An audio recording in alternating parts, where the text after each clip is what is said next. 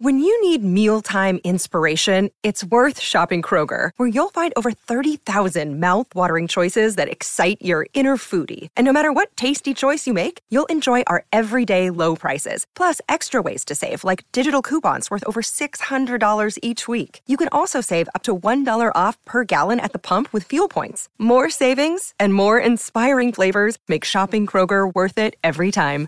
Kroger, fresh for everyone. Fuel restrictions apply. Another day is here, and you're ready for it. What to wear? Check. Breakfast, lunch, and dinner? Check. Planning for what's next and how to save for it? That's where Bank of America can help. For your financial to-dos, Bank of America has experts ready to help get you closer to your goals. Get started at one of our local financial centers or 24-7 in our mobile banking app. Find a location near you at bankofamerica.com slash talk to us. What would you like the power to do? Mobile banking requires downloading the app and is only available for select devices. Message and data rates may apply. Bank of America and a member FDIC. With threats to our nation waiting around every corner, adaptability is more important than ever. When conditions change without notice, quick strategic thinking is crucial. And with obstacles consistently impending, determination is essential in overcoming them. It's this willingness, decisiveness, and resilience that sets Marines apart. With our fighting spirit, we don't just fight battles, we win them. Marines are the constant our nation counts on to fight the unknown. And through adaptable problem solving, we do just that. Learn more at marines.com. Football Social Daily. Premier League updates. All right, this is your daily Premier League podcast. It's Football Social Daily. I'm Jim Salverson, and in the Sports Social studio today, I've got Marley Anderson there. Hello. You miss me? Very much so. Marley's been on holiday in Prague. Yeah. Are you recovered yet, Marley? Uh, Just a quick Yeah. Yeah. four days in Prague. Yesterday, he did not look well at all. We've got Stefan Armstrong over there, who's not been in Prague and looks far more healthy. Ooh, I'm not sure about that, Jim. I mean, we look pretty similar, to be honest.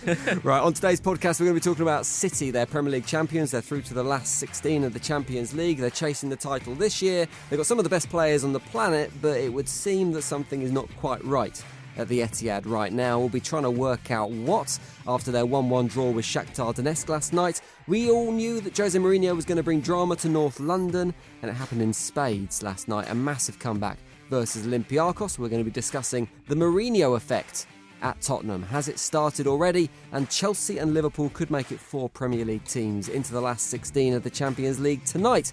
We'll look at their chances of qualification very shortly, but we are going to start with Manchester City, their game at Shakhtar Donetsk last night, and the performance against Shakhtar Donetsk as well. They're through to the last 16 of the Champions League, but a lacklustre 1 1 draw has left a fair few fans scratching their heads and potentially worried about the future as well. And we're going to be joined by Sam Lee from The Athletic to talk us through this one. Hi, Sam. Morning. Thank you very much for coming on. So, No problem. when you look through Manchester City Twitter this morning, the phrases that I'm seeing are players aren't bothered, typical City, but you see that after every match pretty much, and we're not going to win anything this year. Is it an overreaction or was last night's performance just a kind of a symptom of something that's going on at the club at the moment?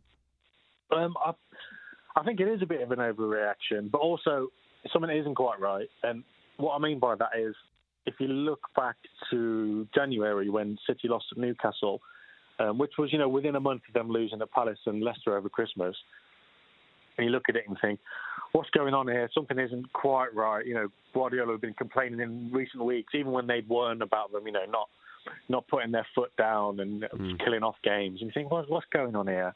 And then obviously they won the next 14 games and, and won the title.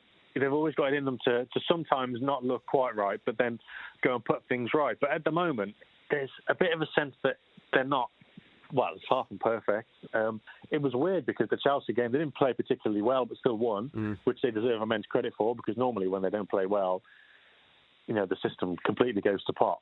So they deserve credit for beating a very good team when not playing well.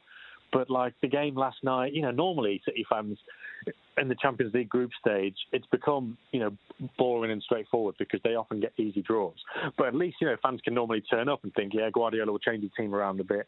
They might win four or five nil. But last night, it was it was it was quite dull. Even when City scored, I got the feeling, I think a lot of people did as well, that you know Shakhtar weren't out of it and they would get mm. one chance, um, and that's exactly what happened. I said, And you know there wasn't there wasn't a big push at the end either. So yeah, it, it's certainly not quite right at the minute. And then yeah, well, I'm sure we'll go into the reasons about why they might or might not win a trophy. But yeah, what do you think? I mean, I said lackluster at the start of the show, and I think that kind of sums it up. There just seems to be a lack of intensity last night for City, and in recent weeks as well. That kind of the, what you associate with the Pep Guardiola team doesn't seem to be there, But does it? that's a nothing game for City last night. They're about- already what- through, what so it doesn't previous really four matter. or five? But but we're also talking about Man City in the Champions League group stages. They're sending out adverts trying to fill the stadium up. It, it, it's you know what I mean. It's it's going to be a nothing thing. Um, Sam, I don't know if what your sort of thoughts are on this, but for me, when I seen that team last night, I looked and I thought, why has he kept such a strong team in a game like this where you are the the motivation for me was like the thing like why would those players be up for it? Do you know what I mean? Like they play they play Shakhtar every year. They keep beating him, and then they, they show up and they play again, and everyone's coming to the stadium and thinking Foden's gonna play, and maybe Tommy Doyle, and all these like maybe Eric Garcia gets a game, for example, Yeah. and he plays the same team. You know, the, the team just me, and then he put David Silva on instead of Foden, and Foden got 15 it? minutes, and I was like, you know, I've defended his management of Foden like very, very like stoutly. I don't think anyone could be doing a better job with him. I don't think he'd be as, as good a player he is under anyone under, other than Guardiola. But when he's not coming on in games like that, that's ultimately a bit of a kick. Yeah, I completely agree with you about about Foden and how he's been handled. You know, I've always I've always said that you know people are calling for him to be playing much too early. But then, yeah, last night obviously City would have wanted to to win it and top the group, so then you know they don't have to go to Croatia and and need need to win. Yeah. But you can still do that with Foden in the team. To be mm. fair, I still think the team was it was obviously stronger in terms of he didn't play teenagers, but it was still, you know, you've still got two fifty million right backs, and it's not just, you know, it's not just a money thing, but it, it just goes to show how good and how, you know, highly rated they both are. You know, he, he did he did change things around, particularly in defence. Um, up front, kind of hands were tied a, a bit with Aguero being injured, and you know, obviously Sane still out. But yeah, I, I don't know. He, he changed things around, but it was still stronger than people expected. Yeah, the Foden thing just just for a bit of energy, really, because again, as you know, people have been saying, as Jim was saying at the start, he was saying, didn't really look up for it, didn't you know, a bit of a lack of motivation. I don't think there was a lack of motivation, but whatever there is at the moment, What do you you think? what do you think you know, it is playing that's someone there? like Foden would uh, inject a bit of energy. Sorry, is the what is the problem? What is I, I there? just think it was complacency a little bit. But what about the other? g- I mean, there's players out of form, right? So you got like Rodri and Jesus haven't been particularly impressive. They were kind of underwhelming last night. There's injuries to the team. You can kind of give them that. Laporte's a big miss. There's such a high bar for Pep Guardiola and such a high bar for City. It seems almost wrong to call these performances poor, Sam. But because that bar is high, by comparison, they are poor. Yeah, that's fair. I think last, last night, in that sense, and yeah, even against Chelsea, to be fair, uh, given what I said earlier, um, it's difficult and it's a bit of a chicken and egg situation. I'm still trying to work it out myself um, because you've got a lot of individuals playing not at their level, as you said. Um, De Bruyne not quite on it at the moment. Not, nor Silva nor Bernard, uh, nor Silva nor Sterling. You know, Bernardo Silva or Sterling. Um, so you've got you know key players there, the people who are providing the goals and and scoring the goals, um, not playing well, and you think have they all have they all dropped off for whatever reason, or are you looking at the other side of things and think is it is it a tactical thing? And I'm not a fan of the double pivot thing they've got going on at the moment, where they've got somebody playing deeper next to Rodri. It's not just. Rodri, to be fair. Sounds sexual. Because yeah, nothing. What's good about City, what has been good is everyone knows how they were going to play. You know, there would be the guy at the back of midfield, usually Fernandinho, but Gundogan showed he could do it last season, and then Silva and De Bruyne are ahead, and all the little link-ups that they've got with the wingers and the forwards, if it's Jesus dropping deep or Aguero running in behind, everyone knows what they're doing. And I just think at the moment, you know, with one of the midfielders playing much deeper, the other one kind of either staying to the left or to the right, you know, whoever it is, it, it's thrown things off a bit. There's not quite the same attacking patterns up front. Um, they're still getting bypassed in midfield, so you, you're weaker up front. You, your defence is getting more exposed. The defence isn't as strong as it has been, you know, for, the reasons that everyone knows about mm. with the injuries and Kompany going and whatever. So you've got this situation where, yeah, they're not creating as many chances and they're looking quite open. So I, I basically think it's a tactical thing. I think it all kind of comes from the midfield, and I think that you know you, the reason the wingers are looking not as potent at the moment is because you know they're often got to take players on by themselves. They can't just play that one two. Nice one, Sam. Thank you very much. I'm sure they're absolutely spank Newcastle at the weekend. and suddenly It'll be a repeat of January on Saturday. Cheers for coming on, Sam. Really appreciate your thoughts. Cheers, guys. That's Sam Lee. You can read his stuff daily in The Athletic. He is the Manchester City correspondent. So, go on, Steph. Do you know what I reckon? Go on. I reckon Man City currently uh, Mercedes um, at pre-season testing in Barcelona. They're just they're just in second gear. Just They're sh- cruising. yeah, they're cruising. They're strolling along. They don't really need to be any better than they are because they're winning the majority of the games. Hmm. They're, they're through in the Champions League. If you look at Chelsea and uh, who else is playing tonight, Liverpool, they both really need to get results tonight. Uh, City don't.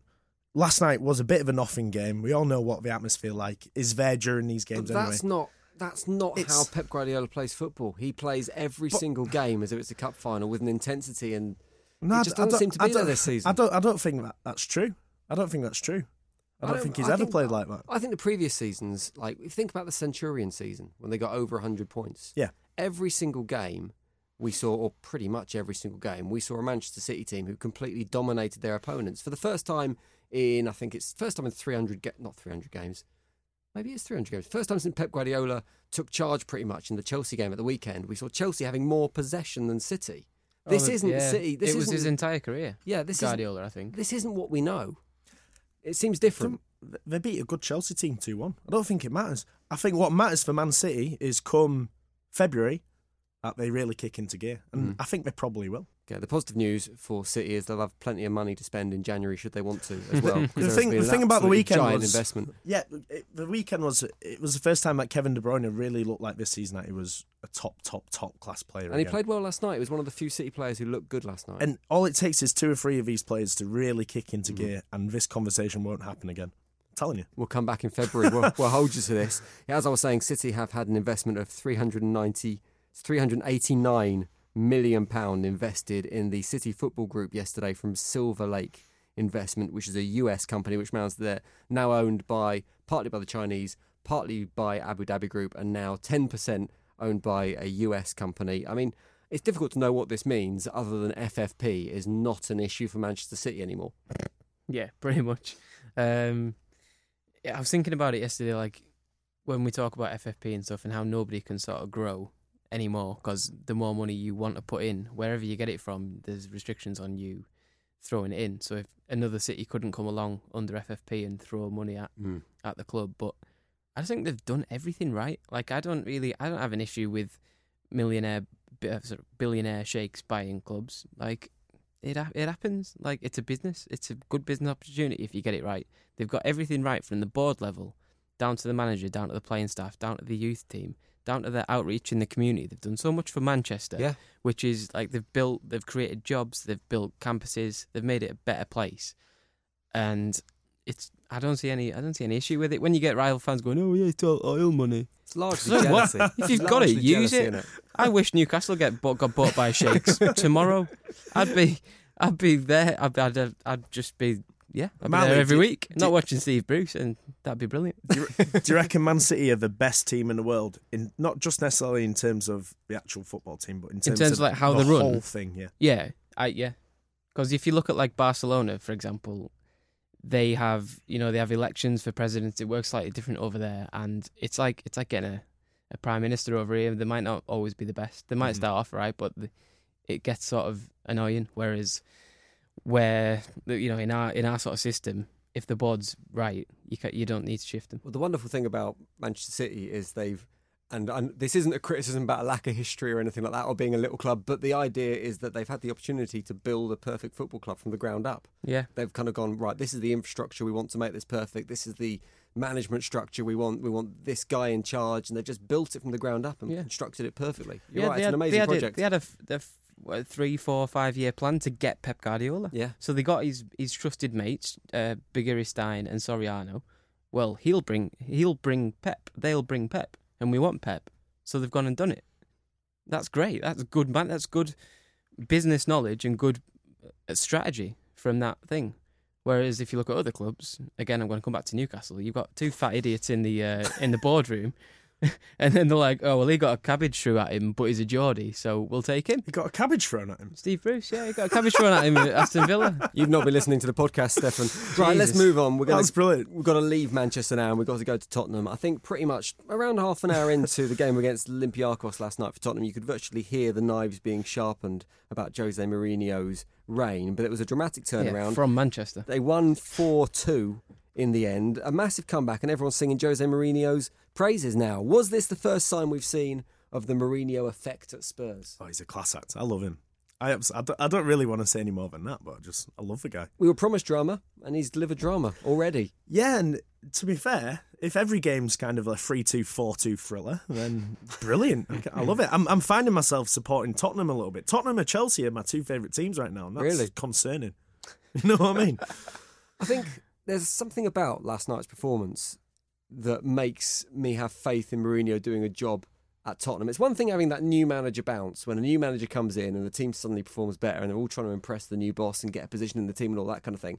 It's a completely another thing where 2 0 down, the manager makes changes, pulls the team in at half time, gives them a rollicking, and they run out 4 2 winners. That feels like the manager has had an effect there. Yeah, he does. I mean, he said after the West Ham game at the weekend, he was being a bit, he was being a, being a bit Jose, wasn't he? As in, I didn't do anything. I just, I'm just here helping them Yeah. along, kind of thing. and last night, obviously, he'll probably try and deny it again. I didn't hear all of his uh, post-match press conference, but um, he did, he did clearly have an effect. Like a lot of people are saying on social media that um, would Pochettino have done the same thing? Would he have took Eric Dier off after half an hour? Obviously, we'll never know that, but the people are inclined to say no. He might have left it till half time at the earliest. Managers hardly ever make changes, other than Jose Mourinho before the half time mark, do they? Yeah, and he gets it right. He got it right last night. Two, you're two 0 down at home. You need a result. You don't need two defensive midfielders. If you're going to get more back into the match, you put a more creative player on. And he said I either had to take Dier or Winks off, and Winks is the better passer, so you'd leave him on, or I can move Dier to centre back and take one of the centre backs off. And the two centre backs are better at centre back than Dier. So take him off, put Christian Eriksen, Eriksen on, who's, yes, he's unsettled, but he's also probably the most creative player in the entire squad. Put him on, 4 2, job's are good and Great management. Dier took it well.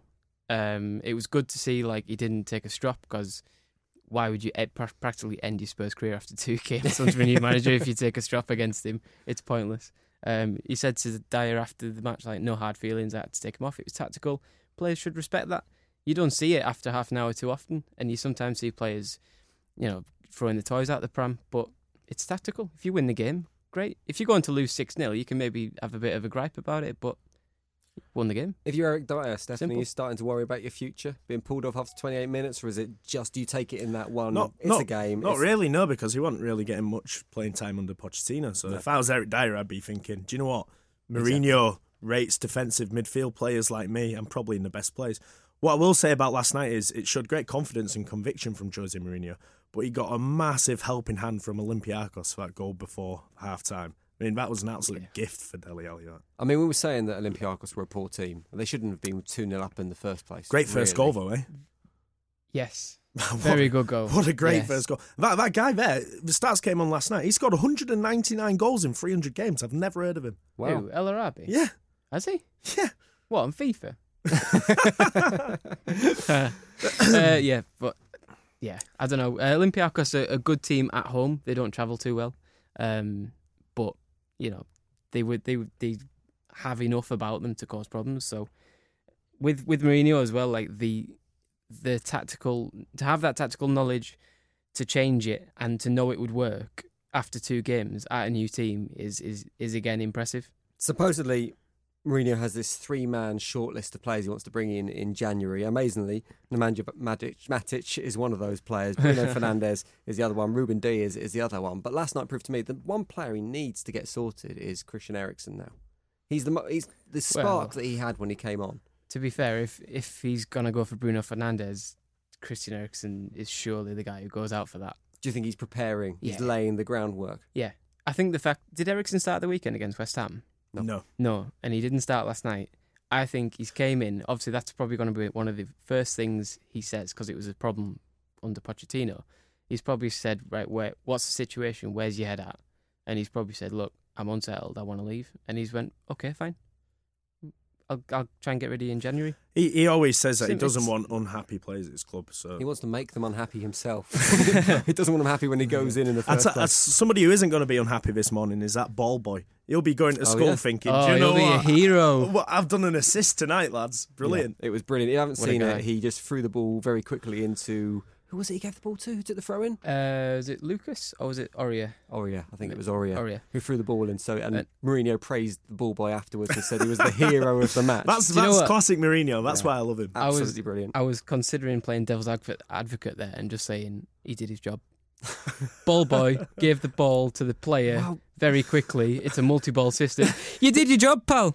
If you're listening, You might remember Jose Mourinho's got Enjoy your history chicken of referring to uh, ball boys and their influence on the games previously. He's had go at balls boys before Oh, did, about did, their impact. did he say I was a great ball boy and I can see Yeah. the talent of this ball boy? what he said. Yeah. Perfect Mourinho. Right, we're going to come back in a minute. We're going to talk about Mourinho's old charges, Chelsea, their match against Valencia tonight, and Liverpool's qualification in the Champions League as they take on Napoli. We'll do it next on Football Social Daily. Football Social Daily. Subscribe to the podcast now so you never miss an episode. Football Social Daily. Premier League updates.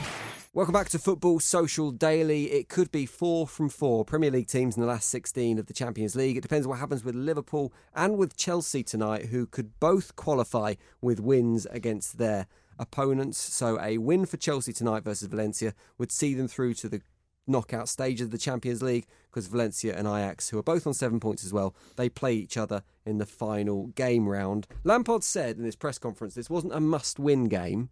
He said it was a must not lose game, which doesn't fill me with confidence as to the quality of the game tonight. kind of takes the pressure off his players a little bit, but doesn't it? Yeah. Um, I would, oh, if I was Lampard right now, probably the worst place to go for, although he said not a must-win game, it pretty much is, is Valencia. Mestalla, Mm. that's that's a tough place to go. I, I don't know.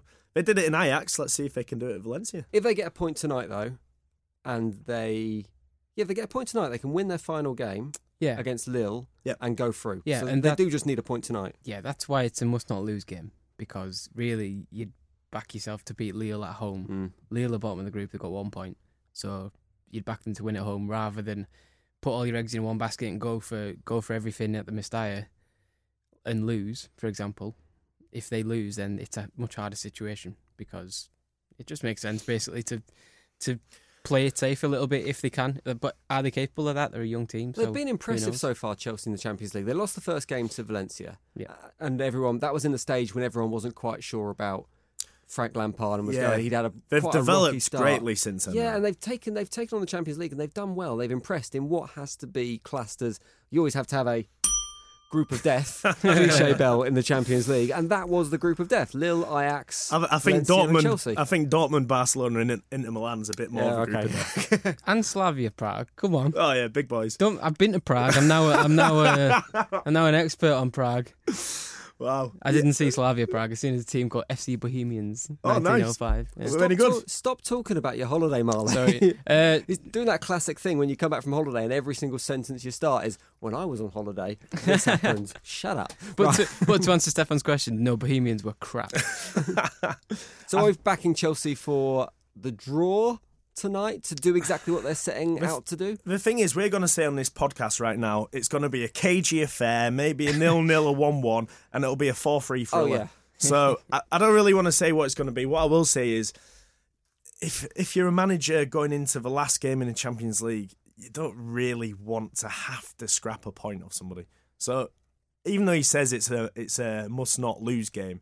He's, he's of course he's going to go for the win. I, th- I think I think they'll go out. I think it'll be quite attacking. I think it'll be interesting. Get it wrapped up tonight.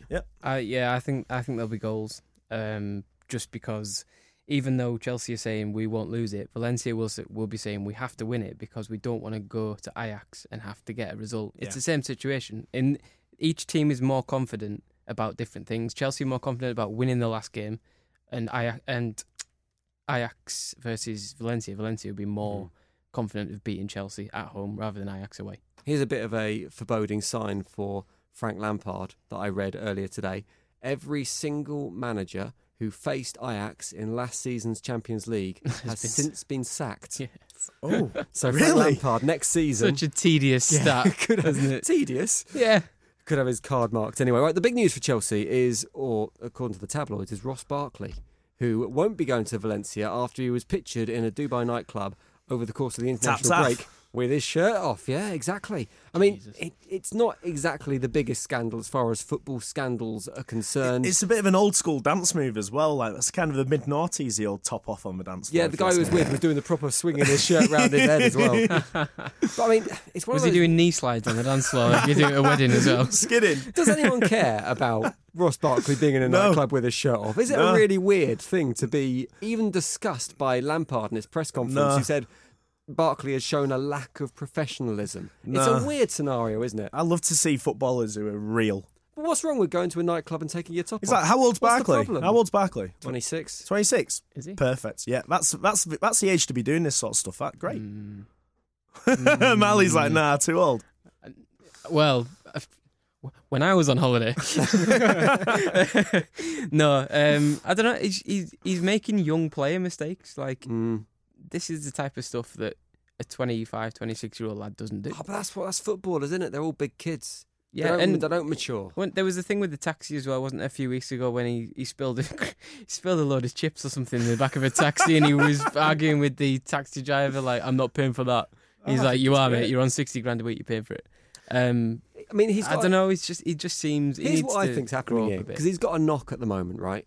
So he's got an ankle injury. Did someone bump into him on the yeah, struggling to come back for it. I think Lampard's seen this as an opportunity to be a manager who rules with an iron fist and kind of make a big deal Yeah. of leaving him at home when chances are he wouldn't play anyway because Lampard has a wealth of decent midfield options at Chelsea. Yeah. He can come in, he can be the big man, he can say you're not playing, he can give him a slap of the wrist against something that really It's isn't a reminder significant. who's boss, isn't it? If if Barkley was was at the top of his game right now, Yeah. scoring what 10, 12 goals at this point, then there wouldn't have been anything said. Is Barkley one of those players that we've talked about this at Chelsea before with Leica Giroud that if it wasn't for the Chelsea ban, the transfer ban at the moment, you'd probably see him moving on. He's almost caught in his Chelsea contract when he isn't probably going to be one of the starting three in that midfield. Whereas hmm. actually moving on would be beneficial to him at the moment. No, I don't think Barkley's kicked on like anybody expected him to No. kick on in his early He career. was the next Yeah, Paul Gascoigne, wasn't he? His He was for potential while, was, yeah. was, was massive, wasn't it, when he was 18, 19 or whatever he was. But He's just he's just a slightly better Jack Rodwell. oh, oh, damning, gosh. damning that. That's more painful than his injury, I think. Right, Wow. the final Premier League Champions League game is Liverpool versus Napoli tonight. Same story for Liverpool as it is with Chelsea. Whoever wins tonight between the two goes through to the last 16. Liverpool just got a knack of winning at the moment. They've just got something. It'll be 2-1. They'll, Uh, get, they'll get a late VAR There's goal or VAR something in the like that. Champions League, isn't there? So they'll be fine. Salah could be back. Oxlade Chamberlain is kind of pushing for a start, and he's been impressive so far. But the thing I want to talk about is Napoli and the off-field issues they're having right Oh, now. Oh, this is great. This is like mafiosa stuff. I think this is fascinating. So they've not won in six games. No. They were ordered to take a week long training break by the club president. The players then, after the game, I think it was Red Bull Salzburg, Salzburg they were supposed to be playing, just naffed off home and didn't go on the training break. And now the chairman is trying to fine them a week's wages for not going in the train. I mean, that That isn't is- your ideal preparation for a Champions League game, is it? But also, it, it's absolutely just typical of Italian football and the way we're talking about presidents in Spain and chairman in England. In Italian, they're just mental men who Mm. just run clubs.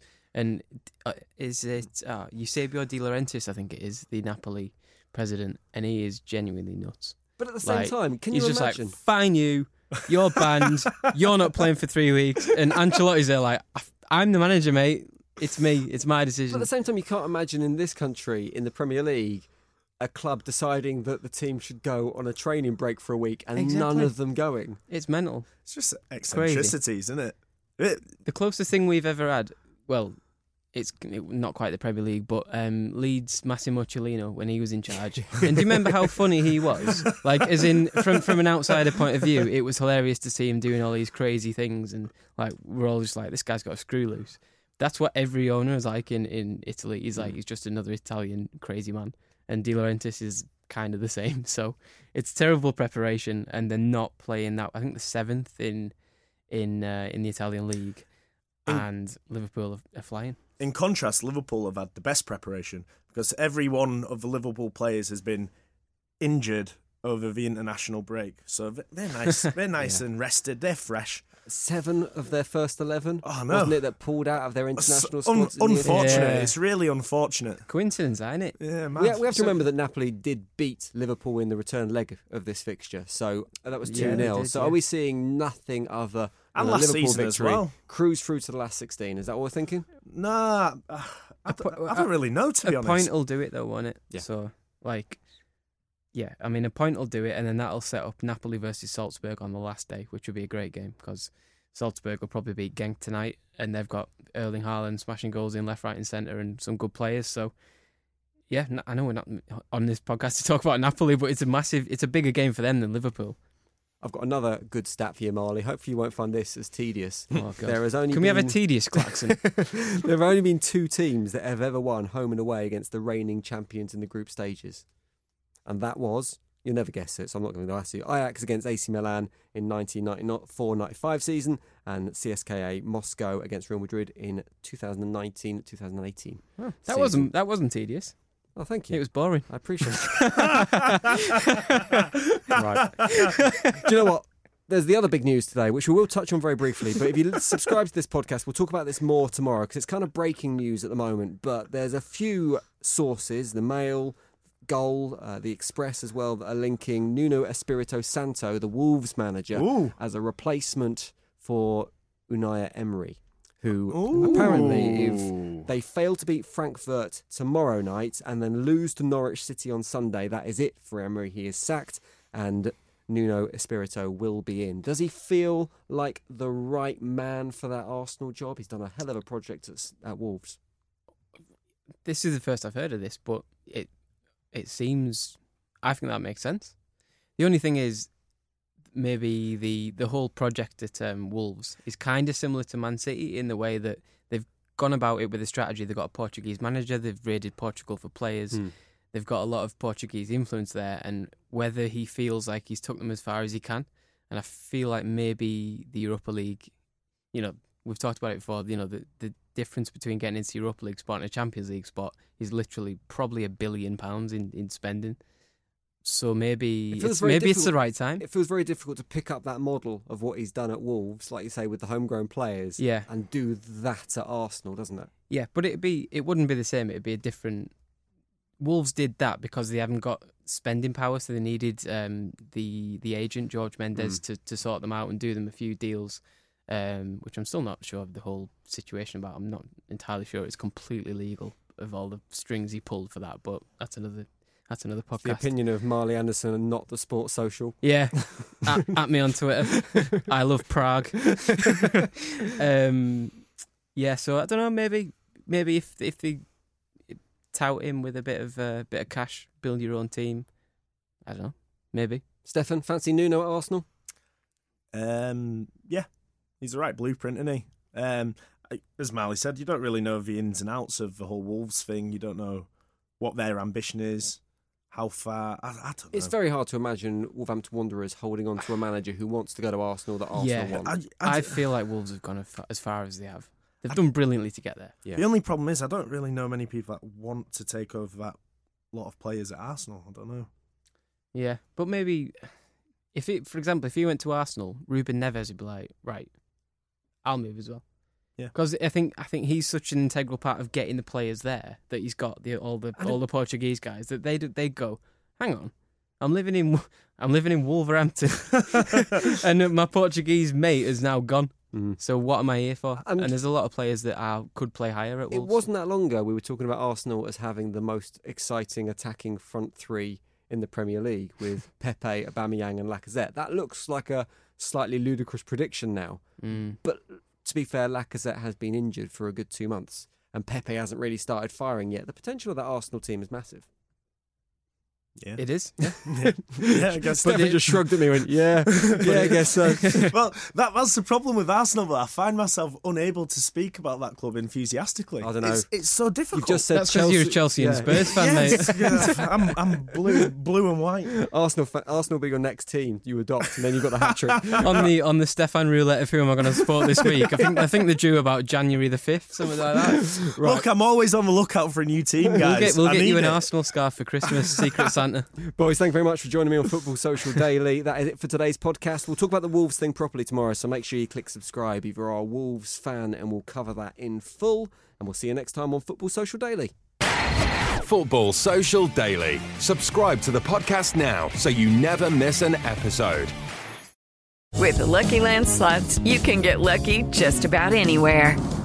This is your captain speaking. Uh, we've got clear runway and the weather's fine, but we're just going to circle up here a while and uh, get lucky. No, no, nothing like that. It's just these cash prizes add up quick. So I suggest you sit back, keep your tray table upright, and start getting lucky. Play for free at LuckyLandSlots.com. Are you feeling lucky? No purchase necessary. Void where prohibited by law. 18 plus terms and conditions apply. See website for details. Judy was boring. Hello. Then Judy discovered ChumbaCasino.com. It's my little escape. Now Judy's the life of the party. Oh, baby, Mama's bringing home the bacon. Whoa, take it easy, Judy. The Chumba life is for everybody. So go to ChumbaCasino.com and play over 100 casino style games. Join today and play for free for your chance to redeem some serious prizes. chumba ChumbaCasino.com. No purchase necessary. Void where prohibited by law. 18 plus terms and conditions apply. See website for details.